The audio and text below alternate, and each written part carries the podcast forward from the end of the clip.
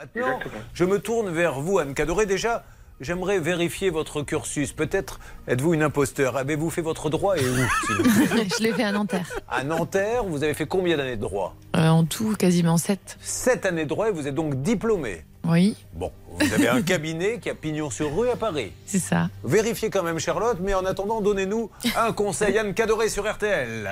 La règle d'or sur RTL. Alors effectivement, c'est l'obligation de délivrance du vendeur, donc c'est les articles 1604 et suivants du Code civil. En fait, s'il n'y a pas de délivrance dans le délai convenu, la vente est nulle. Ça, c'est une chose.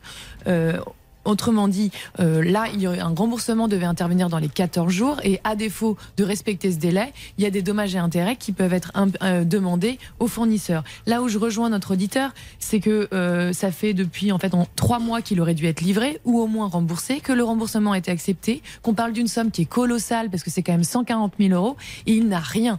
Euh, Charlotte l'a dit, même pas, euh, il ne serait-ce qu'un début de remboursement. Donc là, moi, ce que je l'invite vraiment à porter plainte pour abus de confiance.